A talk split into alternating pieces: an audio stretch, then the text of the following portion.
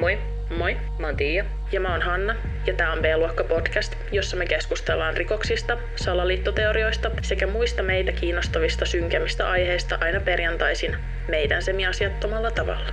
Tätä podcastia voi kuunnella yleisimmiltä podcast-alustoilta, kuten esimerkiksi Spotifysta, iTunesista ja Suplasta. B-luokka-podcastin ääniversion löytää myös YouTubesta. Käykää tilaamassa kanava.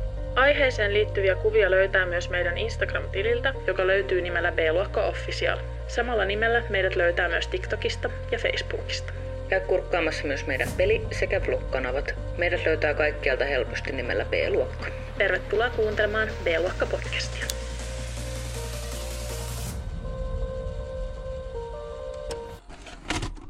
Tervetuloa tämän viikon jaksoon, serkut ja ystävät ja muut sukulaiset sitten. Sanoiko sä terkut? Eikö serkut, mutta siis muistatko silloin, kun me aloitettiin tämä podcast ja me oikeasti ajateltiin, että meitä ei niin kuin ensimmäisen vuoden aikana kuuntele ketään muu kuin jotkut sukulaiset. Joo. Ja nyt me ollaan tekemässä sitä jotain vitun brändiä. Niin tai siis sä oot. Hei, sä tavallaan suostut siihen sun hiljaisella, hiljaisella hyväksynnällä. Niin. Osa teistä vihaa serkkujuttua ja osa teistä nauttii siitä, niin mä ja Tiia sitten edustetaan molempia osapuolia täällä, täällä mikin toisella puolella. Juurikin näin. Tuossa viime jaksossa me jo juteltiinkin, että jos teillä on Podimo käytössä, meitä voi tukea kuuntelemalla jaksot sitä kautta. Meidän jaksot on siellä ihan ilmaiseksi kuunneltavana, ja jos te ette tosiaan vielä tiennyt, niin monet podcastit voi tehdä vähän tuloja Podimon kautta, joten kannattaa kuunnella sitä kautta teidän lempipodeja. Sinä ö, meidän tämän päivän pikku vinkkinuotio, vinkkinuotio, no niin. Myös meidän se uusi podcast B-osasto löytyy Podimosta, mutta sen löytää myös ihan muiltakin podcast-alustoilta, jos te olette kiinnostuneita kuuntelemaan meidän kevyttä jutustelua. Niin, sillä meidän B-osasto podcastilla ihan tosiaan on ollut kuuntelijoita, joka on siis yllättänyt meidät ihan totaalisesti. Kiitos kaikille. Joo. Joo. Tänään me ollaan taas jännän äärellä, nimittäin me keskustellaan monille varmasti ainakin jollain tavalla tutusta tapauksesta, eli Gypsy Rose Blanchardista. Tämä on mulle ja Tialle molemmille tuttu keissi, ollaan kuunneltu tästä jaksoja ja katsottu videoita. Ja tästä tapauksesta on tosiaan olemassa todella suosittu näytelty sarja nimeltään The Act, joka me itse asiassa katsottiin Tiian kanssa yhdessä silloin, kun se tuli. Ja meidän molempien mielestä se oli tosi hyvä, että jos ette ole nähnyt, niin suositellaan sitä kyllä. Muistat sä sen actin? Muistan jo siis se, juu, muistan ja se oli kyllä hyvä. Niin oli. Eikös ponnisteta aiheeseen? Claudine Pitre syntyi 3. toukokuuta vuonna 1967 Louisianan osavaltiossa. Monet varmasti tunnistaa Claudinen paremmin nimellä Didi, joten me kutsutaan häntä tästä eteenpäin myös tällä samalla nimellä. Didin perheeseen kuului vanhemmat ja Didin neljä sisarusta, ja jo lapsena Didi oli manipuloiva ja pyrki saamaan haluamansa periksi muun muassa valehtelemalla jatkuvasti. Jos hän ei saanut haluamansa periksi, Didi saattoi suuttua ja kosti varastelemalla perheenjäseniltä ja läheisiltä. 24-vuotiaana Didillä oli jonkinlainen suhde 17-vuotiaan Rod Blanchardin kanssa, ja tämän johdosta Didi alkoi sitten odottamaan lasta. Siis mä tein tuossa matikkaa ja laskin, että Didin ja Rodin välillä oli tosiaan seitsemän vuoden ikäero. Mä en siis tiedä, että minkä takia heidän välisestä ikäerosta tai näistä ikäasioista puhutaan jotenkin todella vähän. Tähän ei siis ole okei. Okay. No ei ole kyllä okei. Okay. 24-vuotias ja 17-vuotias, niin sehän on todella asiatonta. Niin on.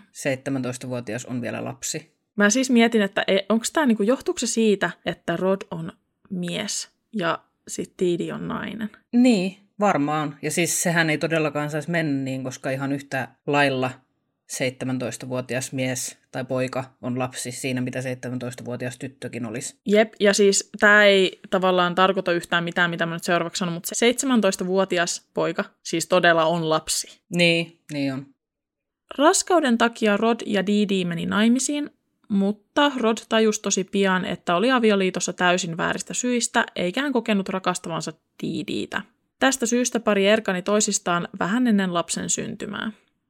He kuitenkin nimestän lapsen yhdessä Gypsy Roseiksi, koska Didi piti nimestä Gypsy ja Guns N' Roses oli Rodin suosikkibändi. Gypsy Rose Blanchard syntyi heinäkuussa vuonna 1991 ja Didi koitti vielä tällöin lämmitellä suhdetta Rodin kanssa, mutta monista yrityksistä huolimatta Rod ei enää palannut naisen luokse.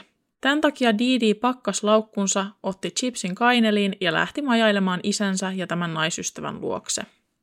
Rod halusi kuitenkin olla osa Chipsin elämää, vaikkei hän halunnutkaan suhdetta Didin kanssa, ja Rod muistaa, että tytön ollessa kolmen kuukauden ikäinen, Didi kertoi hänelle olevansa varma, että Chipsillä oli uniapnea. Uniapnea on siis sairaus, jossa nukkumisen aikana hengittäminen katkeaa useita kertoja.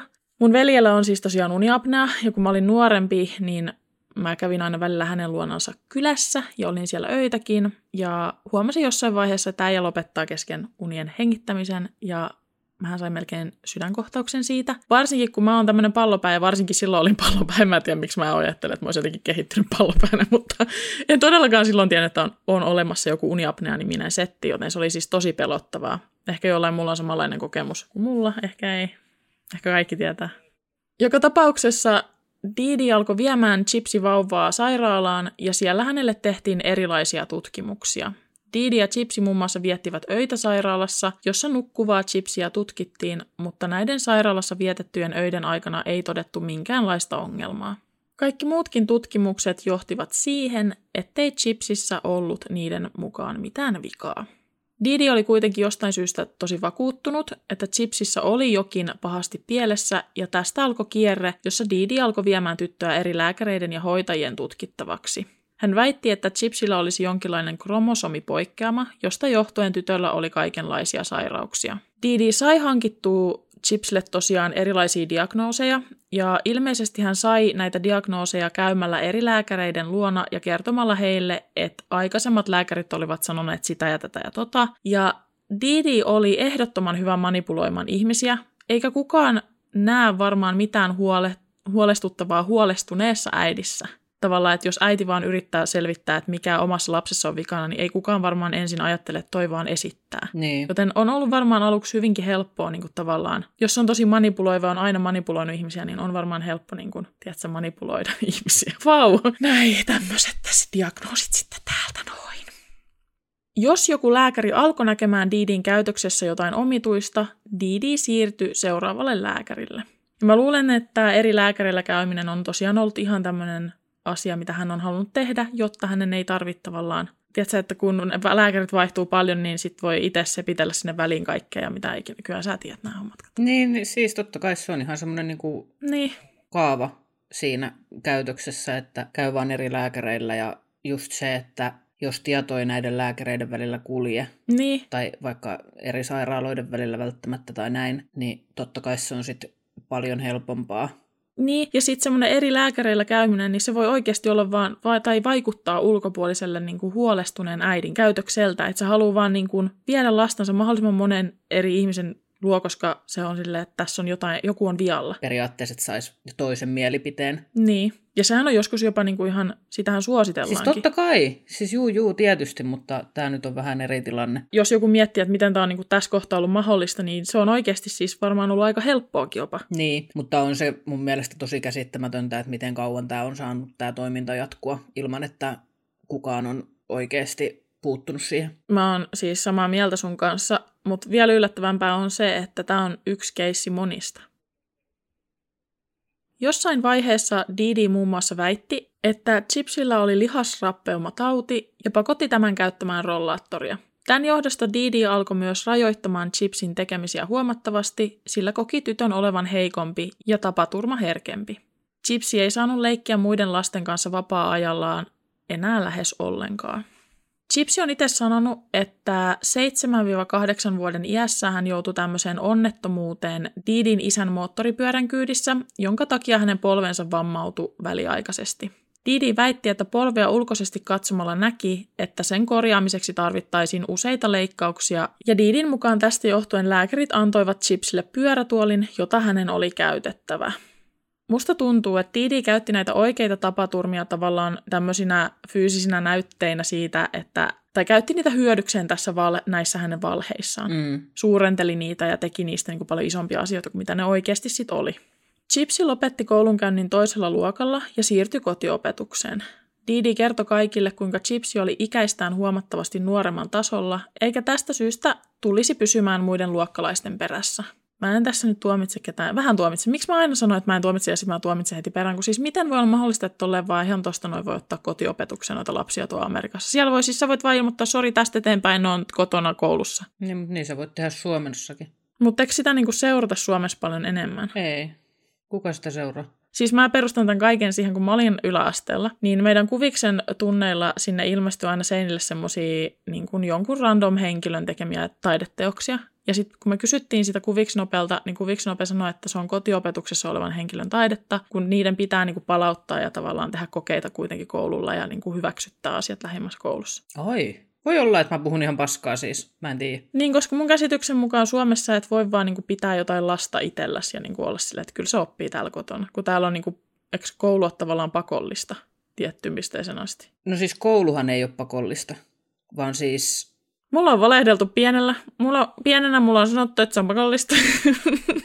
niin, niin, varmaan onkin valehdeltu, mutta siis kouluhan ei ole pakollista, vaan sulla on oppivelvollisuus. Niin, että sun pitää, niin kuin, onko se just sitä, että sun pitää ope, osoittaa, että sä oot oppinut jotain? Mä oikein katon kuule täältä, koska mua alkoi siis kiinnostaa, että onko mä, mä, mäkin on elänyt harhassa. Siis mun täytyy sanoa sen verran, että mä oon siis tosi järkyttynyt, jos se on niin, että sä voit vaan hengailla kotona niin kuin, ja sun vanhemmat voi olla silleen, että kyllä me opetetaan. Mä oon siis oikeasti siis genuine, mä oon niin järkyttynyt sitten, jos niin voi tehdä. Oppivelvollisen on osallistuttava perusopetuslain mukaisesti järjestettyyn perusopetukseen tai saatava muutoin perusopetuksen oppimäärää vastaavat tiedot. Perusopetuksen oppimäärää vastaavat tiedot ja taidot voi hankkia perusopetukseen osallistumisen sijasta esimerkiksi opiskelemalla kotona, jota kutsutaan jäljempänä kotiopetukseksi. Kotiopetus ei edellytä lupaa viranomaisilta, eli käytännössä kunnan opetustoimelta. Asiasta päättää huoltaja. Huoltajan ilmoitus asuinkuntaan lapsen siirtymisestä kotiopetukseen on riittävä. Ilmoituksen jälkeen huoltaja myös vastaa oppivelvollisen perusopetuksen oppimäärää vastaavien tietojen ja taitojen saavuttamisesta ja oppivelvollisen edistymisestä. Perusopetuslain 26 artiklan mukaan kunnan tulee kuitenkin valvoa oppivelvollisen edistymistä, jos tämä ei osallistu kouluopetukseen. Lainsäädäntö ei sisällä määräyksiä valvonnan käytännön järjestelyistä, vaan niistä päätetään paikallisesti. Eli sitä tulee valvoa jotenkin, mutta se, että miten, niin se on niinku tavallaan kunnan ja, va- ja vanhemman vastuulla. Niin. Lainsäädännössä ei ole määritelty, kuinka usein valvontatilaisuuksia järjestetään. Yleinen käytäntö on, että niitä on kerran pari vuodessa. Valvontatilaisuuksissa tutkiva opettaja seuraa edistymistä esimerkiksi keskustelujen, portfolioiden, kirjallisten ja suullisten kokeiden ja näyttöjen sekä muun tyyppisten näyttöjen avulla. Muut näytöt ovat tarpeen erityisesti selvittäessä oppivelvollisen edistymistä taide- ja taitoaineissa. Hyvä, että sitä valvotaan, koska mähän, mähän olin tiedoton. Mä luulin, että no ei sitä kukaan valvo. No totta helvetissä, jos nyt miettii, niin totta kai sitä nyt jonkun täytyy valvoa. Siis mä olisin ollut, me oltiin ihan vähän päinvastaisilla tässä näin, koska siis mä, mä olisin ollut tosi järkytty, järkyttynyt, jos selviäisi, että niinku, mä oon nytkin vähän järkyttynyt, että sekään ei ole mitenkään laissa merkitty, että miten sitä niinku käytännössä valvotaan. Niin, siis just sitä, että tosi hyvä, että siihen on joku, että sitä pitää valvoa, mutta mua kiinnostaisi käytännössä tietää, että miten sitä valvotaan ja miten se niin kuin käytännössä toimii. Paperilla näyttää tietysti hienolta, että on tämmöisiä valvontasysteemeitä sun muita, mutta toimiiko se käytännössä sitten? Niin. Se olisi mielenkiintoista. Jos joku teistä kuuntelijoista on ollut kotiopetuksessa, niin tulkaa kertomaan teidän kokemuksia. Siis ehdottomasti haluan tietää. Tämä on nyt niinku mielenkiintoinen aihe. Me olla, puhutaan nyt Gypsy Roseista eikä tästä, mutta siis, siis oikeasti. Gypsy ei tosiaan myöskään enää ollenkaan saanut leikkiä muiden lasten kanssa, jotta ei joutuisi tapaturmaan, sillä pienetkin kömmähdykset saattaisi Diidin mukaan aiheuttaa pysyviä vaurioita hänen kehoonsa. Molemmat asuu vielä tähän aikaan Diidin isän ja äitipuolen luona, ja heidän asuessa siellä Diidin äitipuoli alkoi voimaan todella huonosti ja sairastelemaan. Tämä oli siis todella vakavaa tämä sairastelu, ja kaikki ajatteli, että Diidin äitipuoli teki tosissaan kuolemaa. Joku oli siis selvästi pahasti pielessä. No, Didi sitten pidätettiin hänen tekemien pikkurikosten takia. Hän siis muun muassa väärensi sekkejä, ja Didin ollessa pidätettynä hänen äitipuolensa alkoi yhtäkkiä voimaan paljon paremmin. Didi tosiaan valmisti myös äitipuolelleen aterioita, ja hänen isä ja äitipuoli alkoi tietysti heti epäilemään, että Didi laittoi jotain näihin ruokiin, jotain joka aiheutti tämmöisiä kamalia oireita. Spekuloidessaan tätä he sitten jotenkin tajus, että Didi oli luultavasti laittanut ruokaan tämmöistä rikkaruohomyrkkyä, jota heillä oli rikkaruohojen karkottamista varten. He ottivat tämän asian esille ja tämän takia Didi ja Chipsi keräs kamppeensa ja muutti pois. Tämän jälkeen Didin äitipuoli palasi taas täysin ennalleen eikä sairastellut sitten enää olleskaan. Mä siis mietin tässä, että onko mahdollista, että Didi on sitä chipsiäkin myrkyttänyt? Siis se on hyvin todennäköistä. Ja siis se on tot, siis niinhän sen täytyykin olla, koska äh, chipsillä on ollut paljon eri lääkityksiä, ja osa näistä lääkityksistä on semmosia, että ne on jopa voinut aiheuttaa näitä oireita. Mm. Näiden lääkitysten takia chipsi on vaikuttanut tosi sairaalta, mikä on sitten tietysti hyödyttänyt siinä Didin niin kuin valehtelussa, että koska Niin. chipsi vaikuttaa sairaalta. Niin, eikä se ole välttämättä tarvinnut edes mitään myrkkyä, kun se on lääkinnyt sitä niin paljon. Niin, Välttämättä. sä oot ihan oikeassa tossa. Mutta Didi oli jotenkin tälleen, niin kuin hänellä oli tämmöinen juttu, että jos joku sanoi hänelle vastaan, ihan lapsena tai aikuisenakin, niin Didille tuli tarve kostaa. Hän niin kuin jotenkin oletti, että hänellä oli oikeus. Ja mä luulen, että osittain hän oletti, että hänellä oli oikeus, koska hänellä oli sairas lapsi, ja hän kärsi jo sen takia niin paljon, niin miten joku Mm. kehtaa häneltä kieltää jotain.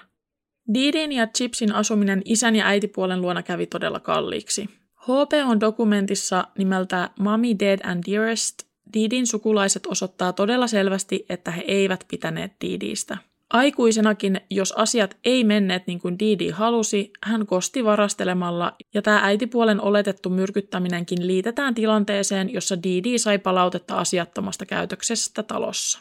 Mua siis vaan mietityttää, että jos tämmöinen epäilys on ollut, että Didi on myrkyttänyt sitä äitipuoltaan, niin miksi tämä äitipuoli ei ole esimerkiksi ot- otattanut itsestään jotain kokeita, verikokeita, että se asia olisi voitu... Koska siis toim- toimintahan olisi pystytty ehkä lopettamaan jo aikaisemmin. Niin kuin mä en tiedä, kun mä alan aina miettimään tässä sitä, että kun Amerikassa kaikilla ihmisillä, niin kuin, niillä ei ole vaan mahdollisuutta mennä vaikka hoitoon. Kun siellähän niin. on tosi, tosi, tosi haastavat ne, se, ne kaikki vakuutus ja muut jutut, ja ihmiset ei saa niin kuin, hoitoa, vaikka ne sitä tarvitsisi. Ja siis niin mä mietin, että voi olla kyse semmoisesta, ei ne ole mitään ollut varakkaita ihmisiä. Niin varmaan juu, en mä taas ajatellut. Tälleen suomalaisen perspektiivistä toihan on ihan valid kysymys siis. Ja mm. Usein sitä itsekin miettii, että miksei nämä ihmiset vaan tehnyt jotain, vaikka oikeasti meillähän on kaikista ongelmista huolimatta asiat täällä aika hyvin verrattuna moniin muihin paikkoihin. Niin. Didi ja Chipsi tosiaan muutti, ja koska Chipsi oli todella sairas, he saivat joka kuukausi jonkinlaista sairausetuutta.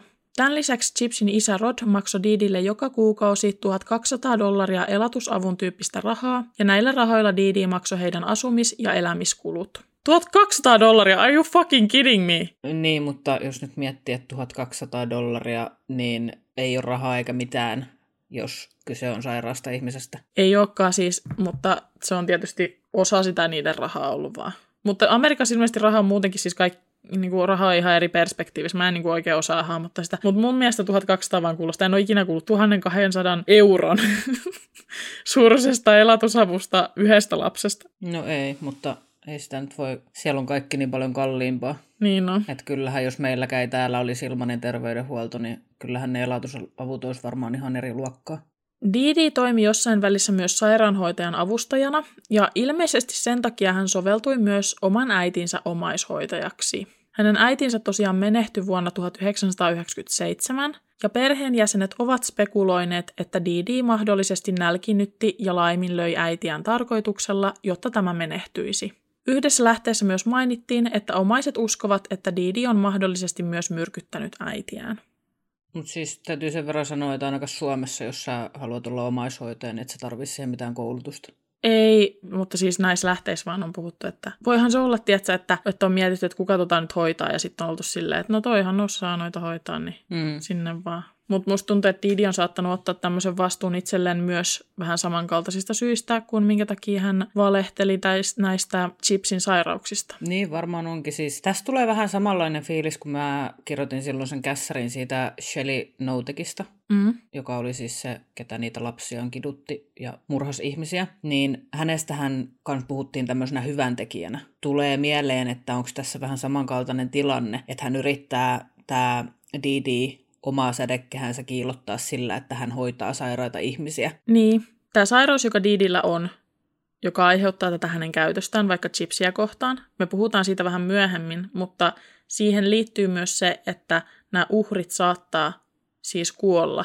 Että tämä henkilö, joka aiheuttaa näitä sairauksia ja muita tai valehtelee niistä, niin saattaa tappaa tämän uhrin. Mm. Että saattaa ajautua siihen tilanteeseen. Niin. Sen takia varmaan jälkikäteen niin kuin omaiset ja muutkin on tajunnut, että okei, että siinä on ollut kaikenlaista vikaa sun muuta, koska sielläkin on esimerkiksi Didin sisko ilmeisesti ollut, kun hän on nälkiinnyttänyt omaa äitiänsä, niin näkemässä näitä tilanteita. Tämä myrkkyspekulointi varmasti perustuu osittain siihen, että Didi oli luultavasti myrkyttänyt myös omaa äitipuoltaan, ja näitä asioita on sitten yhdistelty. Tästä ei siis kuitenkaan ole olemassa olevia todisteita, mutta omaisilla on monista eri syistä ollut syytä epäillä Didin toimia. Kyllä mäkin epäilisin. Niin, todellakin. En ihmettele näitä. Chipsi vieraili todella usein sairaaloissa, testeissä ja erilaisten spesialistien luona.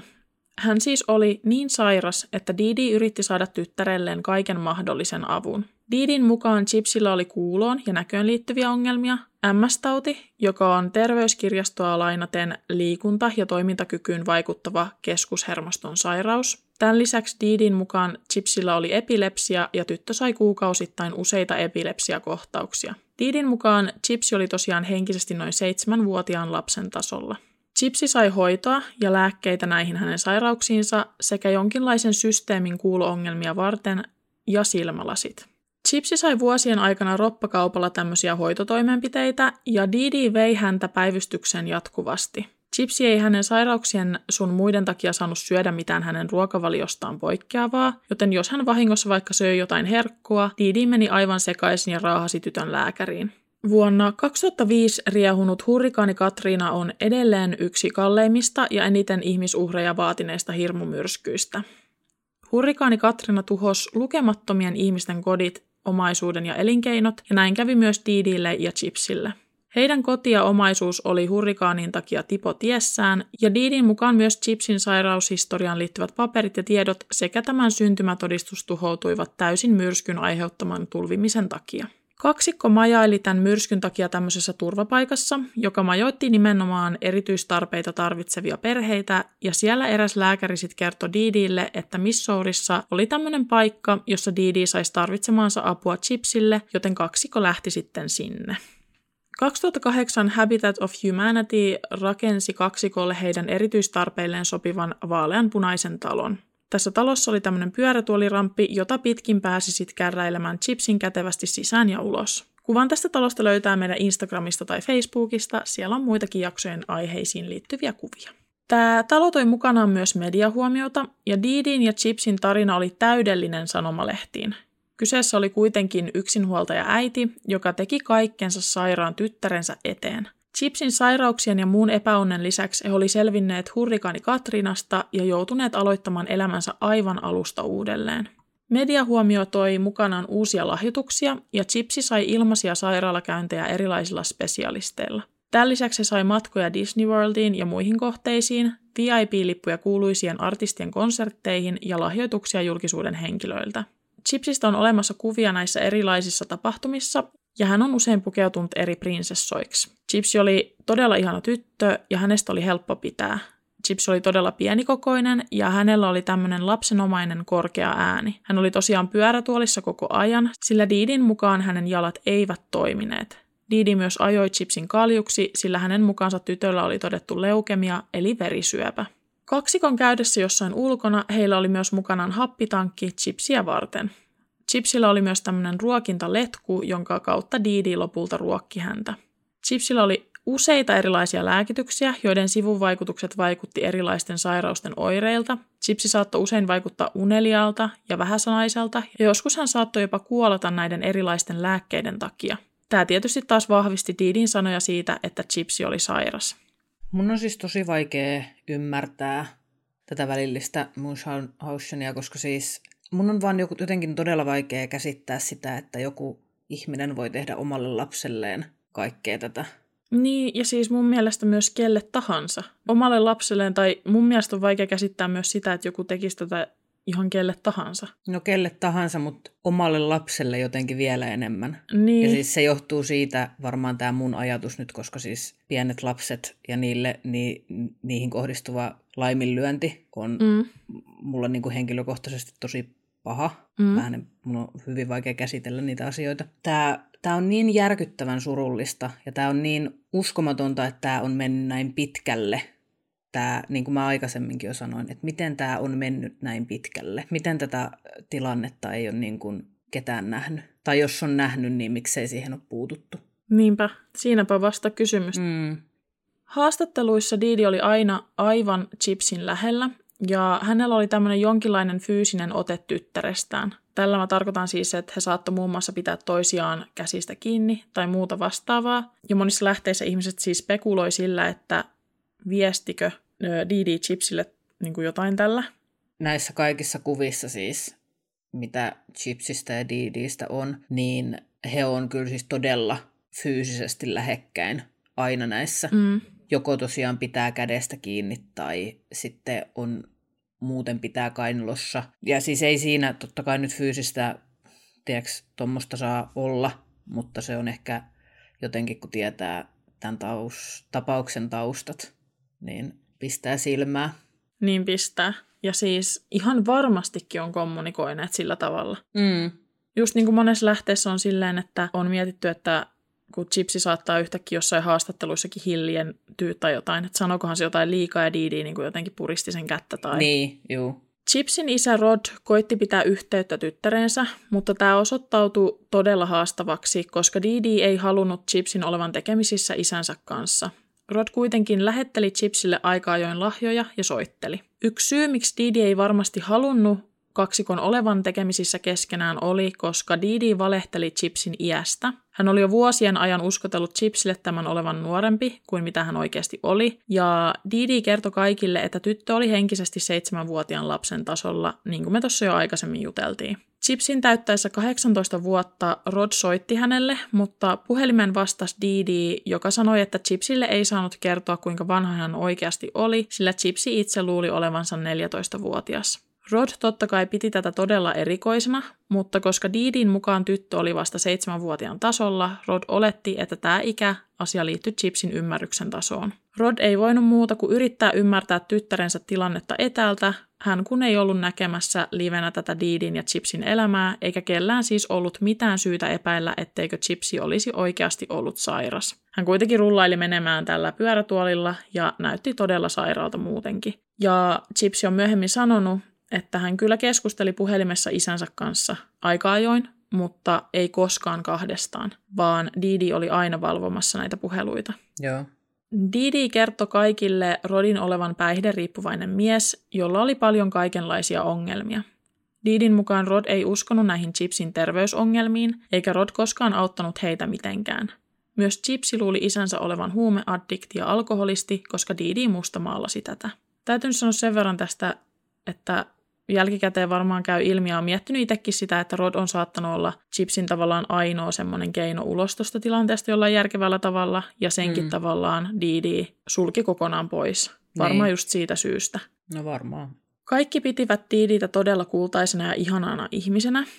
Didi puhui niin kauniisti tyttärestään ja ulkopuoliselle hän näytti uskomattoman vahvalta naiselta. Hän oli selvinnyt niin monista asioista lähes yksin, pitäessään huolta sairaasta Chipsistä – mutta silloin kun muita ei ollut näkemässä, Didi saattoi kuitenkin olla todella myrkyllinen ja jopa väkivaltainen, jos Chipsi ei tehnyt asioita niin kuin tämä halusi. Eräs lääkäri alkoi epäilemään Chipsin sairauksia ja määräsi tälle erilaisia testejä ja tutkimuksia, joiden kautta selvisi, että Chipsi vaikutti täysin normaalilta nuorelta naiselta – Tämä lääkäristä pyysi Didiltä Chipsin taustatietoja, ja Didi kertoi, että hurrikaani Katriinan takia kaikki aikaisemmat viralliset paperit sun muut oli tuhoutuneet. Tämä sai tämän lääkärin todella epäileväiseksi, ja hän päätti sitten ottaa yhteyttä Chipsin aikaisempiin lääkäreihin ja tiedustella vähän, että mistä oli kyse, ja useat lääkärit olivat huomanneet saman, eli että testien ja muiden perusteella Chipsi vaikutti täysin terveeltä. Tämä lääkäri sitten otti Diidin jutusteluun ja kysyi tältä muun muassa, että miksi Chipsi istuu pyörätuolissa, kun tämän jalat vaikuttaa täysin käyttökelpoisilta. Jos sun jalat siis on vaikka halvaantuneet, niin koska niitä ei käytetä, niistä katoaa ajan myötä kaikki lihasmassa ja kaikki. Mutta Chipsillä oli jaloissa kaikki toimivat osat, joka kertoi tietysti siitä, että hänen jalkansa olivat ihan toimivat. Didi ei pitänyt tämän lääkärin kyseenalaistamisesta sitten ollenkaan, joten hän lähti huitelemaan eikä palannut tämän kyseisen lääkärin vastaanotolle enää ollenkaan.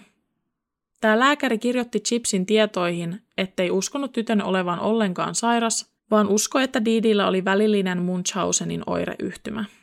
Välillisessä Munchausenin oireyhtymässä huoltaja kautta hoitaja luo vaikutelman toisen henkilön, usein oman lapsensa sairauksista.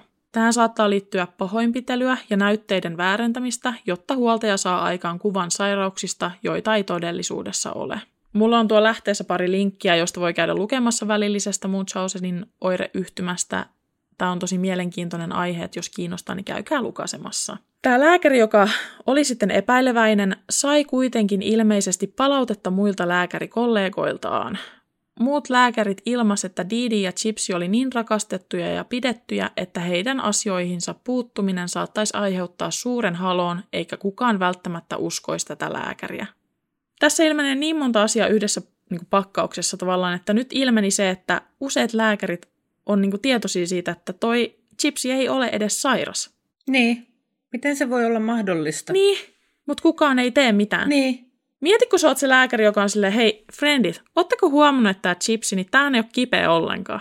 Ja sit sä soitat niille muille lääkärille, just sanot on. Ne muut lääkärit on, että juu, mut ei me viittitty puuttua tähän. Ja sä oot silleen, miten vitussa te ette viitti puuttua tähän? Mikä tässä on tämä tilanne? Niin, ihan käsittämätöntä. Ja siis sä lääkärinä kyllä niin paskot kaikki sun niin ammatin, mitä ne on tämmöiset niin kuin moraaliset käsitykset ja etiikkahommelit sun muut. Niillähän on semmoiset säännöt sun muut, mitkä niin niillähän pitää valaa semmoinen vala. vala niin täytyy. Va, vai vittu sanoa semmoinen, tiedätkö, rimpsu ja olla silleen, että en ikinä juu. tapaa ketään tarkoituksella kaikkea tuommoista. Niin, niin. Siis juu, juu. Niin täytyy. Ja siis se, että tässä tähän liittyy siis useampi henkilö. Siis se kertoo mun mielestä siitä, että tämä Didi on todella ollut tosi taitava manipuloimaan, valehtelemaan ja kaikkea, mitä ikinä. Mutta... Niin. Mä sanon sen verran, että jos mä kuulen vielä kerran jonkun tyypin, joka on silleen, että miksi sä teit noin, ja sitten vastauksena on, että siis mua manipuloitiin ja sitä aliarvioidaan, niin mä aion oikeasti siis vetää siis tiedätkö, niin kuin ihan kunnolla, koska siis eihän siinä ole, näissä tapauksissa käy niin selvästi ilmi se, että manipuloinnin voimaa ei vittu voita mikään. Niin. Ei vittu mikään. Jos sä oot hyvä manipuloimaan ihan pokkana meet paikkoihin ja oot silleen, mutta näin se asia on. Ihmiset uskoo sua, koska ei niillä ole mitään syytä olla uskomattakaan. Niin. Kaikille tiedoksi. Näistä me ollaan opittu, että jos sä haluat olla hyvä varas vaikka, ja älä nyt vittu näytä varkalta, vaan näytä niin. niin kuin sun kuuluisi olla siellä paikassa, missä sä oot varastamassa. Niin sä pääset sieltä.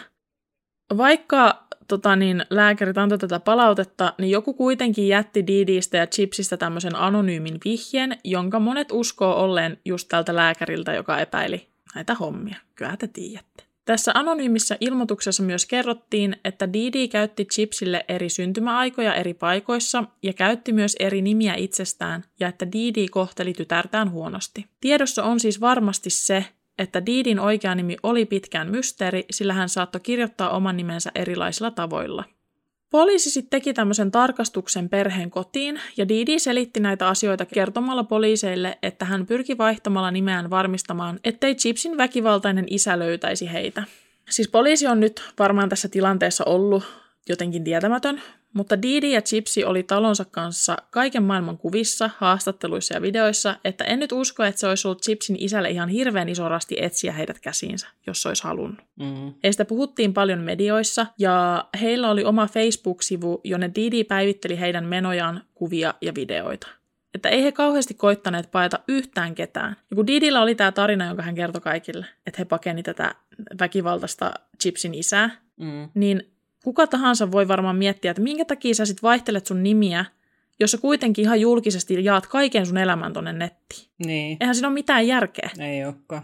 Mutta poliisit ei ole varmaan sitä vaan oikeasti tiennyt. Niin, sitä mä just mietin, että ne on varmasti ollut tietämättömiä tässä tilanteessa. Niin. Ne on uskonut sen täy- niin kuin koko jutun.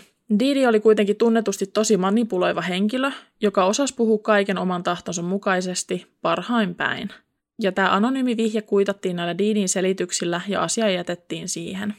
Mä siis rehellisesti ihmettelen sitä, että miten vain yksi lääkäri on ollut tarpeeksi ihmeissään tästä tilanteesta tehdäkseen tämmöisen ilmoituksen tai jutun. Niin mäkin on. Ja siis en mä nyt halua sysätä tätä tämän yhden lääkärin tiiäks, harteille. Tätä. Niin, tämä yksi lääkäri sen yritti jotain. Siis siellä oli miljoona muuta, jotka ei yrittänyt mitään. Siis mulla on mitään. Tämä lääkäri yritti oikeasti. No se yritti oikeasti, mutta mun mielestä se olisi voinut yrittää vähän vielä kovempaa. niin. Ei sysätä tämän yhden lääkärin päälle, mutta yritä kovempaa. Niin. Siis mä luulen, että tämä lääkäri teki oikein. Hän halusi kyse- kysellä vähän ympärinsä, että mikä tilanne, otti selvää, ja sitten hän joutui tämmöisen muiden kollegoidensa paineen alaiseksi. Mm. Mutta se, että jos poliisilla olisi tehty muita tämmöisiä ilmoituksia, Niin, jos Tai vihjeitä. olisi tehnyt, niinpä. niin, niin sitten ne olisi voinut ottaa tätä vähän vakavemmin. Mm. Mm. Chipsin ollessa teini hän alkoi käyttämään Didiltä salaa tietokonetta. Ilmeisesti Didi siis käytti jonkinlaista unilääkettä nukkuakseen, ja tällöin Chipsi pakeni Didin luomaa vankilaa nettiin. Niin kuin ihan tavallisestikin, Chipsi alkoi kiinnostumaan seksistä ja pojista, ja jossain vaiheessa hän törmäsi deittisivustoihin, joista hän alkoi tietoisesti etsimään itselleen juttuseuraa. Chipsi löysi netistä tämmöisen miehen, joka asui melko lähellä häntä, ja keväällä 2011 Chipsi karkas kotoa. Hän oli alkanut siihen mennessä käsittää, ettei ollut oikeasti niin sairas kuin hänen äitinsä antoi ymmärtää, joten hän odotti, että Didi oli nukahtanut, pakkas mukaansa joitain tavaroita ja lähti keskellä yötä kotoa. Hän tapasi tämän netistä löytämänsä miehen kanssa ja ensin hän meni sairaalalle ja sieltä hän meni tämän miehen luokse. Vain neljä tuntia myöhemmin Didi löysi chipsin ja haki tämän takaisin kotiin. Didi myös näytti tälle miehelle väärennettyä syntymätodistusta, jonka mukaan Chipsi oli alaikäinen, ja uhkasi ilmoittaa asiasta poliisille säikäyttääkseen tämän miehen lopullisesti tiehensä. Minkä ikäinen tämä mies siis oli? Joku aikuinen mies, Okay. mutta Chipsi oli myös tässä kohtaa aikuinen, Mm. joten Niin, mutta siis mua vaan kiinnostaa, että onko kyse nyt jostain keski-ikäisestä ihmisestä vai? ei siis nuoresta aikuisesta miehestä, näin mä käsitin, niin kuin, että ihan joku tämmöinen. Ja siis täytyy sanoa nyt sen verran, että joku olisi voinut vilauttaa niitä Rodin syntymätodistuksia tuolle Didille silloin, kun Rodi oli alaikäinen. Niin, Ja sitten oltaisiin voitu vähän keskustella siitä tarkemmin. niinpä. Päästyään takaisin kotiin, Didi hajotti Chipsin kannettavan tietokoneen sekä puhelimen ja kahlitsi tämän kiinni sänkynsä kahden viikon ajaksi. Näiden kahden viikon aikana Didi oli väkivaltainen Chipsiä kohtaan. Tämän lisäksi Didi piti tytärtään nälässä. Tämä jäi Chipsin ainoaksi pakoyritykseksi ja hän on sanonut, että pelkäsi äitiään enemmän kuin ketään muuta, eikä kokenut pakenemisin auttavan hänen tilannetta mitenkään. Siis mä oon jo niin kuin melko ylpeä siitä, että hän pystyy olemaan siellä netissä ja löytämään jonkun ihminen, ihmisen ja yrittämään edes pakoa. Tai jotenkin Niin. niin. Kuin, se, sekin on mun mielestä jo niin kuin saavutus tässä tilanteessa, koska... Mutta se on saavutus, että miten se Didi löysi chipsin sieltä sen miehen asunnolta. Siis Didihän tässä on, niin kuin, siitä olisi voinut tulla vaikka mitä. Siitä olisi voinut tulla FBIn agentti. Niin, niin mä siis ihmettelen myös. Pian tämän jälkeen Chipsi teki itselleen profiilin tämmöiselle kristilliselle teittisivustolle ja löysi sieltä Wisconsinissa asuvan Nicholas Codichon nimisen nuoren miehen lokakuussa 2012. Chipsi oli tällöin oikealta iältään 21, mutta kaikki luulivat hänen olevan 16-vuotias. Chipsi ja Nikolas alkoi keskustelemaan öisin ja vaan muutaman öisen keskustelusession jälkeen he kokivat olevansa rakastuneita ja sielunkumppaneita ja alkoivat seurustelemaan keskenään. Kaksikko kommunikoi lähinnä Facebookin kautta ja lähettelemällä toisilleen tekstiviestejä. He lähettelivät toisilleen salaa myös videoita. Gypsy on myöhemmin kertonut oikeuden kuulemisessa, että Didi ei tiennyt parin suhteesta, eikä hänelle olisi voinut myöskään kertoa, koska Didi ei olisi koskaan suostunut siihen, että Chipsillä oli suhde. Chipsin mukaan hän oli keskustellut äitinsä kanssa seurustelusta sekä avioliitosta, ja Didi oli ilmoittanut, ettei koskaan sallisi Chipsille minkäänlaista parisuhdetta. Chipsi puhui Nikolaksen kanssa avoimesti siitä, että hän oli pyörätuolissa, vaikka pystyi oikeasti kävelemään. Nikolas kertoi Chipsille vastaavasti kuuluvansa autismin spektrumille. Ilmeisesti alun perin Nikolaksella oli tämmöisiä alter-egoja tai fantasioitiin liittyviä hahmoja, ja Chipsi loi sitten Nikolaksen alter-egoille sopivia vastahahmoja. Nikolaksella oli esimerkiksi tämmöinen hahmo, jota hän esitti nimeltä Victor. Victor oli 500 vuotta vanha vampyyri ja Nikolaksen tämmöinen paha puoli. He sitten yhdessä fantasioi ja niin sanotusti leikki näitä hahmoja usein. Chipsi oli tosiaan kalju, koska Didi ajeli tyttärensä hiukset, jotta tämä näyttäisi oikeasti syöpää sairastavalta henkilöltä, joten Chipsillä oli erilaisia perukkeja hänen matkoilta sinne Disney Worldiin ja muualle. Hän sitten puki näitä perukkeja päänsä aina heidän fantasioidessaan. Chipsillä oli naapuri nimeltä Alia, josta oli ajan kanssa tullut hyvä ystävä Chipsille. Chipsi oli paljastanut Alialle, että hänellä oli netissä poikaystävä ja he suunnittelivat pakoa ja perheen perustamista. Alia ajatteli, että joku käytti Chipsin viattomuutta ja sairauksia hyväkseen ja yritti puhua Chipsille järkeä. Alia ei tietenkään tiennyt, että Chipsi oli oikeasti paljon vanhempi ja terveempi kuin mitä Didi antoi olettaa. Chipsi ja Nikolas tapas toisensa ensimmäistä kertaa kasvatusten maaliskuussa 2015. Chipsillä ei ollut koskaan mahdollisuutta lähteä itse käymään missään, joten he suunnittelivat tapaavansa elokuvateatterissa Chipsin kodin lähellä. Chipsin suunnitelma oli, että Didi tapaisi Nikolaksen hänen kanssaan vähän niin kuin sattumalta ja antaisi Chipsille luvan seurustella miehen kanssa. Chipsi maksoi Nikolaksen pussiliput paikan päälle ja sai puhuttua äitinsä ympäri katsomaan tuhkimoa elokuviin. Siellä pariskunta sitten tapas ensimmäistä kertaa. Didi vihas Nikolasta heti tämän tavattuaan. Siellä itse teatterissa Nikolas istui Chipsin vieressä ja kesken elokuvan Chipsi lähti vessaan ja Nikolas lähti ostamaan popcornia. He kuitenkin tapas miesten vessassa ja harrastivat seksiä vessakopissa. Ja mun täytyy sanoa tässä, että tätä koko keissiä voi katsoa tosi monelta eri kantilta. Ja tästä voi löytää miljoona eri syyllistä ja kaikenlaista erilaista. Mutta yksi asia, mikä tekee mut tosi surulliseksi, ja kun varsinkin kun näki, kun Chipsi itse puhuu tästä tilanteesta aika sydäntä särkevästi, siis nimenomaan siitä, että Didi vihas Nikolasta heti, ja niin kun jotenkin tämä kaikki mm. tässä, että ensimmäistä kertaa harrastaa seksiä miesten vessakopissa, koska oma äiti ei anna mitään mahdollisuutta niin kuin minkäänlaiseen luonnolliseen tiedätkö, parisuhteen etenemiseen tai mihinkään. Ei nyt kaikkien parisuhteet etene luonnollisesti ja mikä nyt on edes luonnollista, mutta tässä jotenkin, niin kuin, että sä joudut suunnittelemaan tämmöisen jutun ja menemään johonkin vessaan ja sit ei niillä kuitenkaan siellä ikuisesti ollut aikaakaan ja se on eka mm. tapaaminen ja kaikki. Tämä on jotenkin vaan niin surullista. Niin on. Koko tapaus. Niin on. Mun mielestä yksi juttu, mikä on myös tosi surullista ja kertoo niin kuin siitä, että kuinka paljon Chipsi tiesi oikeasti niin kuin todellisesta maailmasta, oli se, että hän oikeasti kuvitteli, että tällä keinolla hän saisi Didiin niin kuin jotenkin suostuteltua niin. johonkin. Sitä mä mietin myös. Että hän oikeasti tosi naivisti ajatteli, että sitten kun hän tapaa tämän Nikolaksen, niin hänkin tajuaa, että, mm. että Chipsi voikin seurustella. Didi kielsi Chipsiä olemasta minkäänlaisessa yhteydessä Nikolaksen kanssa tämän leffareissun jälkeen. Chipsi ja Nikolas haaveili yhdessä avioliitosta ja lapsista. Chipsi varasti pyörätuolinsa vauvan vaatteita ollessaan kaupassa ja säilöi niitä valmistautuen näin lapsiin. Jossain vaiheessa Chipsi alkoi miettimään, että ei ollut mitään tapaa, jolla hän pystyisi toteuttamaan näitä hänen haaveita ja unelmia. Hän oli oivaltanut olevansa osa äitinsä valheiden verkkoa ja pelkäsi Didiitä enemmän kuin ketään muuta. Gypsy on myös itse kertonut uskoneensa, ettei kukaan uskoisi häntä, jos hän kertoisi totuuden, sillä hänen mielessään Didillä olevat dokumentit hänen sairauksistaan vakuuttaisi kaikki.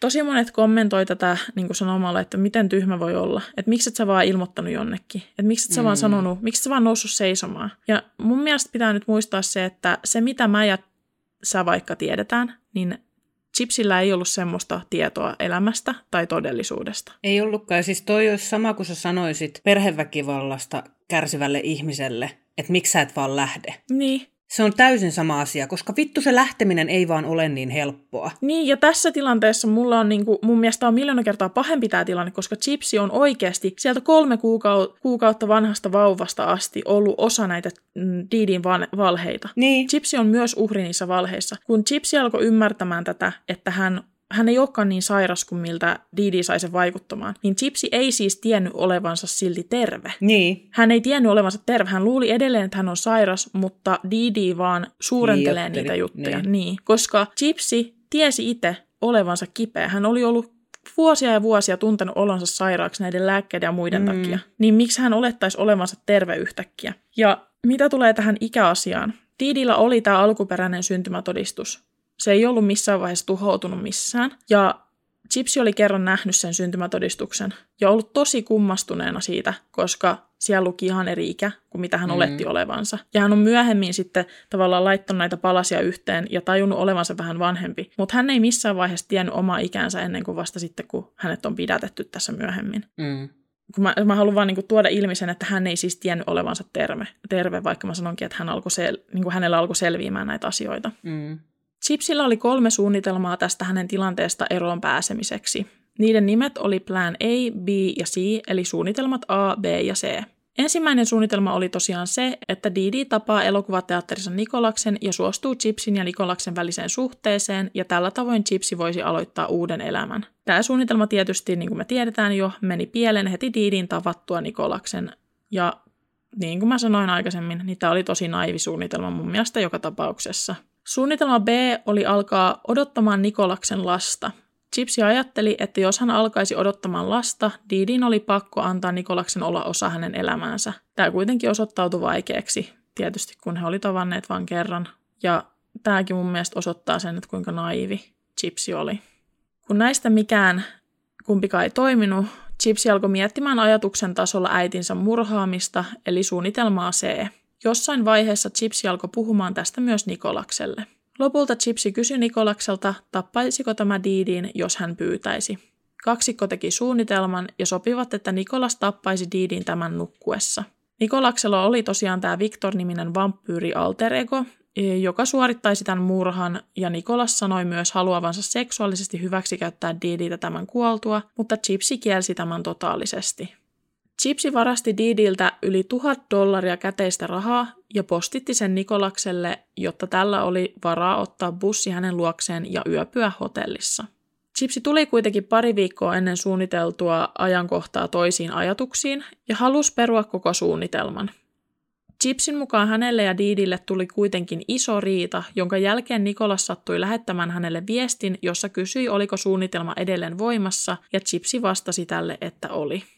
Kesäkuussa 2015 Nikolas matkasi Chipsin lähellä sijaitsevaan hotelliin ja vietti siellä pari päivää. Chips ja Nikolas kävi läpi suunnitelman viestitse ja yöllä Diidin mentyä nukkumaan Nikolas matkusti Blanchardien talolle. Chipsi päästi Nikolaksen sisään ja antoi tälle sovitusti ilmastointiteippiä, hanskat sekä veitsen. Tämän jälkeen Chipsi meni itse vessaan ja peitti korvansa käsillään, kun Nikolas puukotti nukkuvaa Diidiitä 17 kertaa selkään. Tämän jälkeen pari harrasti seksiä Chipsin makuuhuoneessa. Chips ja Nikolas otti mukaansa Chipsin tavaroita sekä 4000 dollaria käteistä ja poistuivat talosta kuuden aikoihin aamulla. He meni siis kaupungin ulkopuolella sijaitsevaan hotelliin ja viettivät siellä muutaman päivän, suunnitellen kuinka jatkaisivat siitä eteenpäin. Kaksikosta on olemassa turvakameroihin taltioitunutta videokuvaa, joissa he käyvät kaupassa murhan jälkeen. Chipsiltä tosiaan kysyttiin, että miksi hän kävi kaupassa tämän murhan jälkeen, ja Chipsi siis siellä hänen kuulemisessaan oikeudessa. Mm. Ja Chipsi vastaa siihen, että no meillä oli nälkä, niin mun piti hakea ruokaa. Mm. Ja mun mielestä se oli jotenkin silleen aika, tiedätkö, no olipas tyhmä kysymys, herra asianajaja. Mm.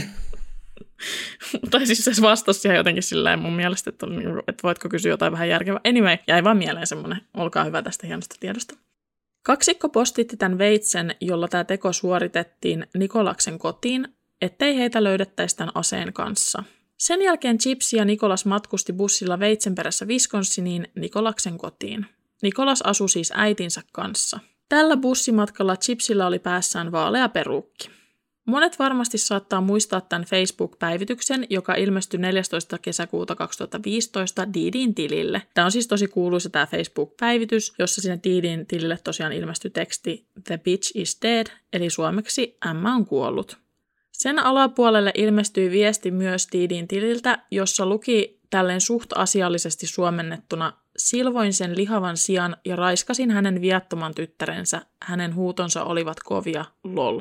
Tämän päivityksen kommenteissa tietysti ihmeteltiin, että mistä oli kyse. Osa luuli, että Diidin tili oli kaapattu tai hakkeroitu. Naapurit kuitenkin huolestu tästä ja yksi naapureista soitti poliisin, joka saapui sitten paikalle. Koputuksiin ei kuitenkaan vastannut kukaan talosta sisältä, eikä poliisi pystynyt menemään taloon ennen lupaa. Mä muuten mietin tätä. Joo. Että eikö poliisi ihan tosissaan saa mennä, jos on että jos on epäilys siitä, että siellä talossa ei välttämättä ole kaikki hyvin, niin eikö poliisi muka saa mennä siinä vaiheessa sinne talon sisälle ilman mitään lupia? Niin kuin mun mielestä on joku semmoinen juttu, että jos on niin kuin epäilys jostain niin kuin vaaratilanteesta tai muusta, mm. niin silloin poliisi saa mennä sisään sinne. Niin. Mutta siis kai sekin on vähän niin kuin sen poliisin päätettävissä, että onko se nyt sitten semmoinen se tilanne. Mm. Tai kai niilläkin jotkut säännöt siinä. Ja eikä me tosiaan tiedetä, että mikä se ilmapiiri siinä on ollut, kun se on tullut se poliisi paikalle. Voihan olla, että siinä niin kuin naapurit on vaan huolestuneina vähän siinä tien vieressä ollut. Mutta kuitenkin niin huolestuneina, että yksi naapureista ei kuitenkaan niitä lupia kysellyt, vaan kiipesi sisään taloon sen ikkunasta, ja talo oli täysin pimeä, eikä hän nähnyt siellä mitään. Eikä hänkään jäänyt sitä sen enempää tutkimaan, kun se vaikutti hänestä vaan tyhjältä se koko mesta. Vasta kello 22.45 illalla poliisi sai luvan mennä sisään taloon ja sieltä he löysivät 48-vuotiaan Didiin puukotettuna. Ruumis oli lojunut talossa jo joidenkin päivien ajan. Chipsistä ei tietysti ollut jälkeäkään, ja tämä sai kaikki huolestumaan, sillä kaikki ajatteli Chipsin olevan todella sairas ja tarvitsevan lääkkeitä ja apua jatkuvasti. Tämä Chipsin naapuri ja ystävä Alia lähestyi poliisia ja kertoi heille Chipsin kertomasta poikaystävästä ja suunnitelmasta paeta.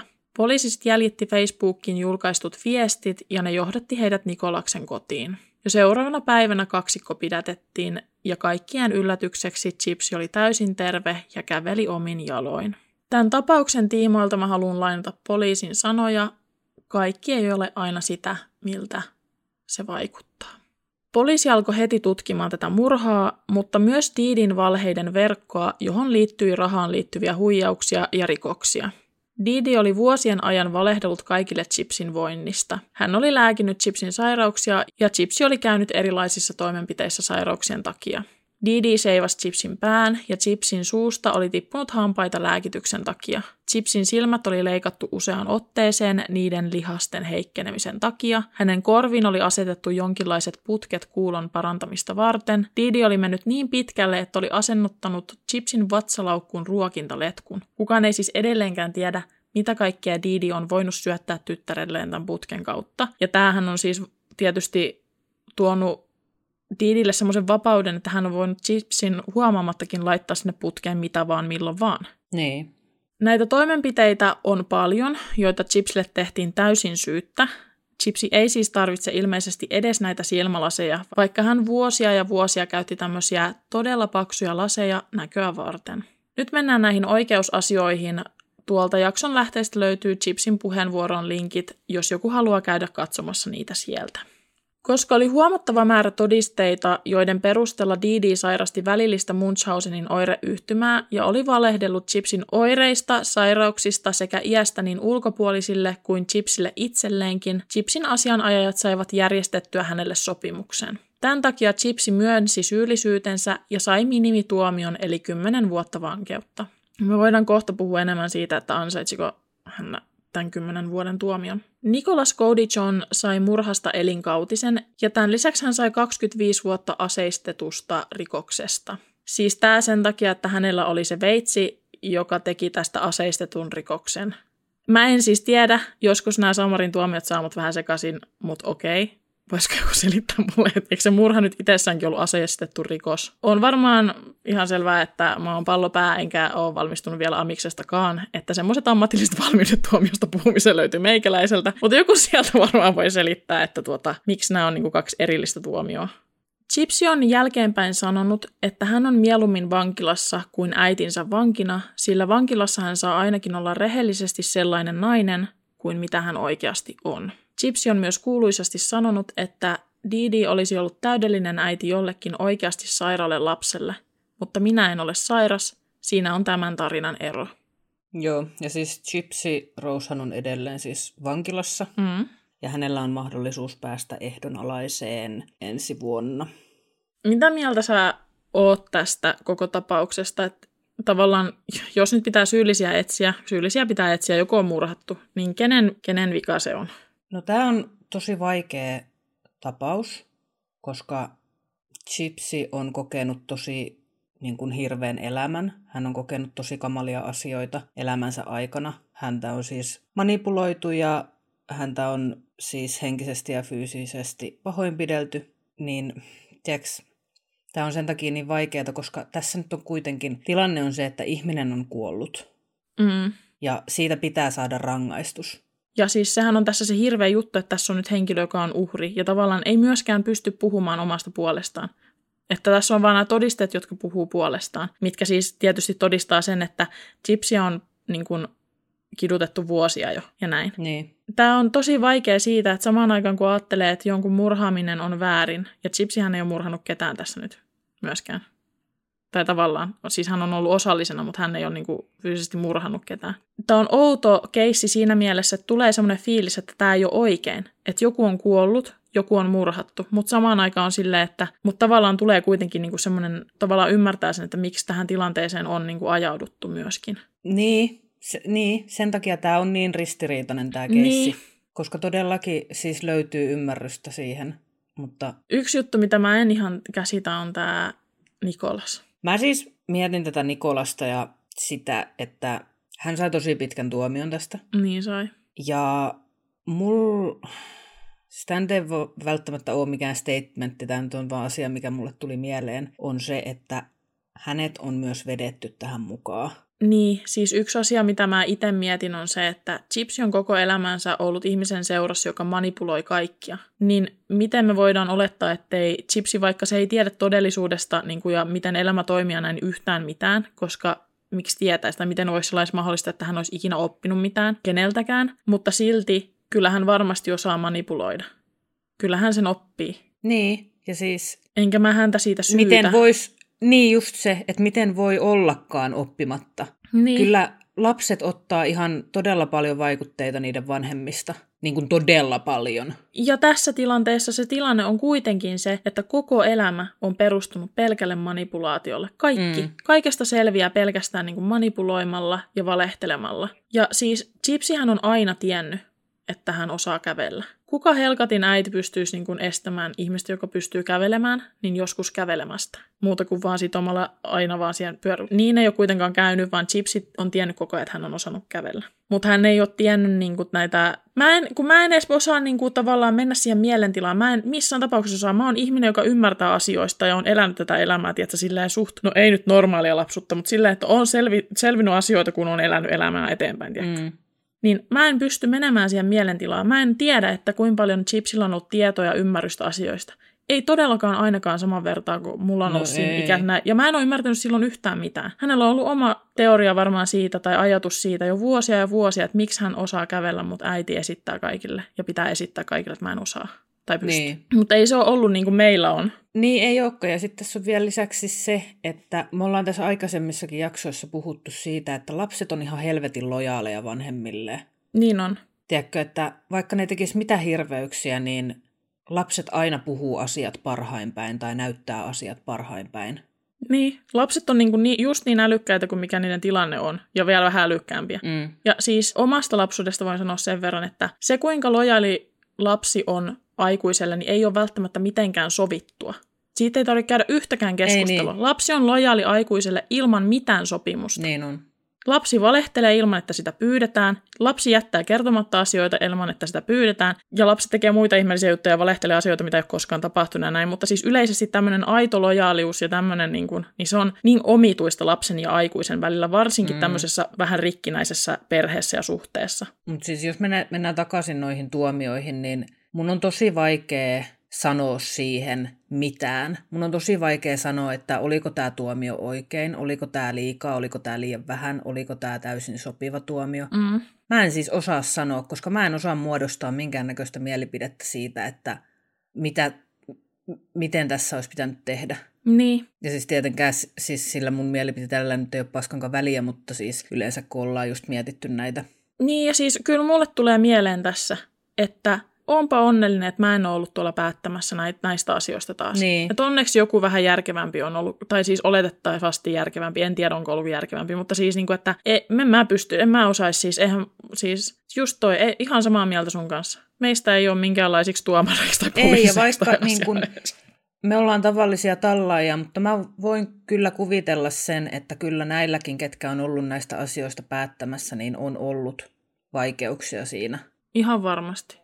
Haluan yhden asian lisätä Chipsistä vielä. Nikolaksesta en tiedä, mutta siis Chipsihän on naimisissa. Ehkä on syytä mainita, että Chipsi ja Nikolas, niin niiden suhde ei jatkunut näiden tekojen paljastumisen jälkeen tai näiden jälkeen. Chipsi ja Nikolas on molemmat tosi niin kuin rehellisesti puhunut näistä teoista ja tapahtumista, että tässä ei ollut mitään semmoisia sekaantumisia.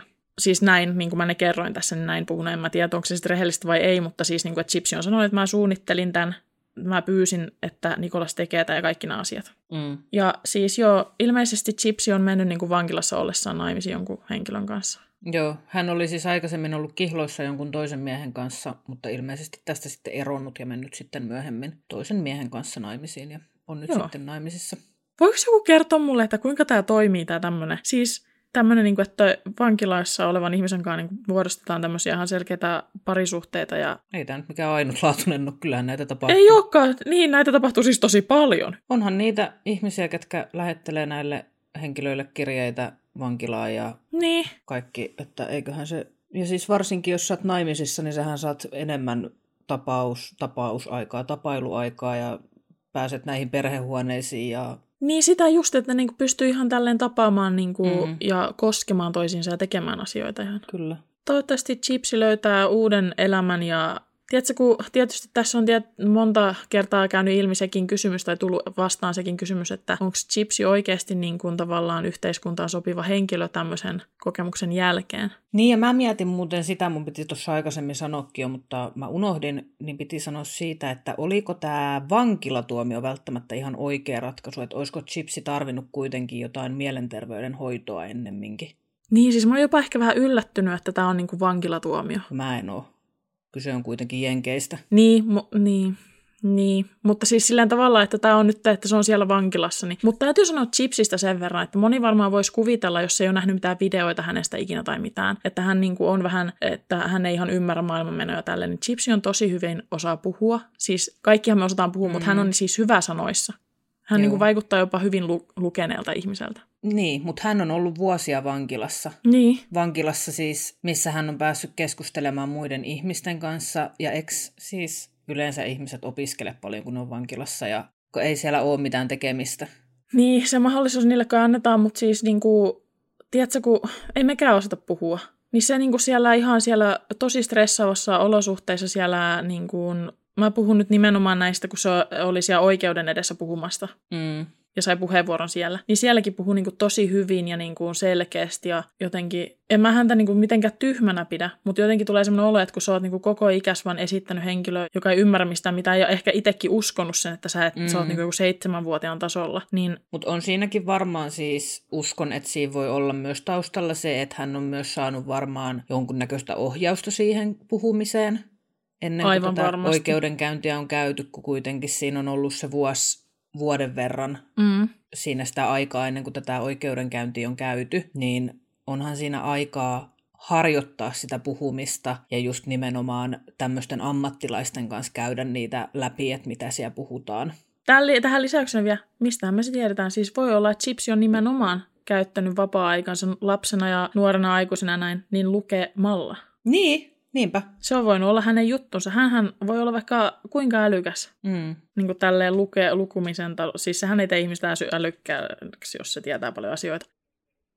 Tulkaa tuonne tota, kommentteihin tai viesteillä kertomaan teidän oma mielipide siitä, jos teillä on jonkunnäköinen mielipide siitä, että m- miten tämä tuomio teidän mielestä meni. Oliko tämä oikea tuomio vai ei, vai mitä olisi pitänyt tehdä. Ja muutenkin, jos on ihan mitä vaan mietteitä, niin saa laittaa viestiä. Aina. Tästä keisistä mun mielipiteen saa muutettu kyllä kahdessa sekunnissa, että kun mulla on niin, niin epävarma olo, mä en oikein tiedä mitä ajatella. Niin edes. En mäkään, en mäkään. Kiitos kun kuuntelit jakson, jos jaksoit kuunnella tänne asti. Ja me nähdään sitten taas, tai kuullaan ensi viikon jakson parissa. Joo, ja käykää kuuntelemassa B-osastoa ja seuraavassa kaikki, seuraamassa kaikki kanavat ja, ja Instagramit sun muut. Joo. Moikkuli! Moikka! Käy kurkkaamassa myös meidän peli- sekä vlog-kanavat. Meidät löytää kaikkialta helposti nimellä B-luokka. Kaikki linkit löytyy kuvauksesta. B-luokka-podcastin löytää myös somesta nimellä B-luokka Official. Laittakaa palautetta, jaksoehdotuksia, kysymyksiä tai vaikka vaan kuulumiset tulemaan. Meidät saa kiinni kaikista meidän somekanavista sekä sähköpostilla. Kiitos kun kuuntelit. Nähdään seuraavassa jaksossa.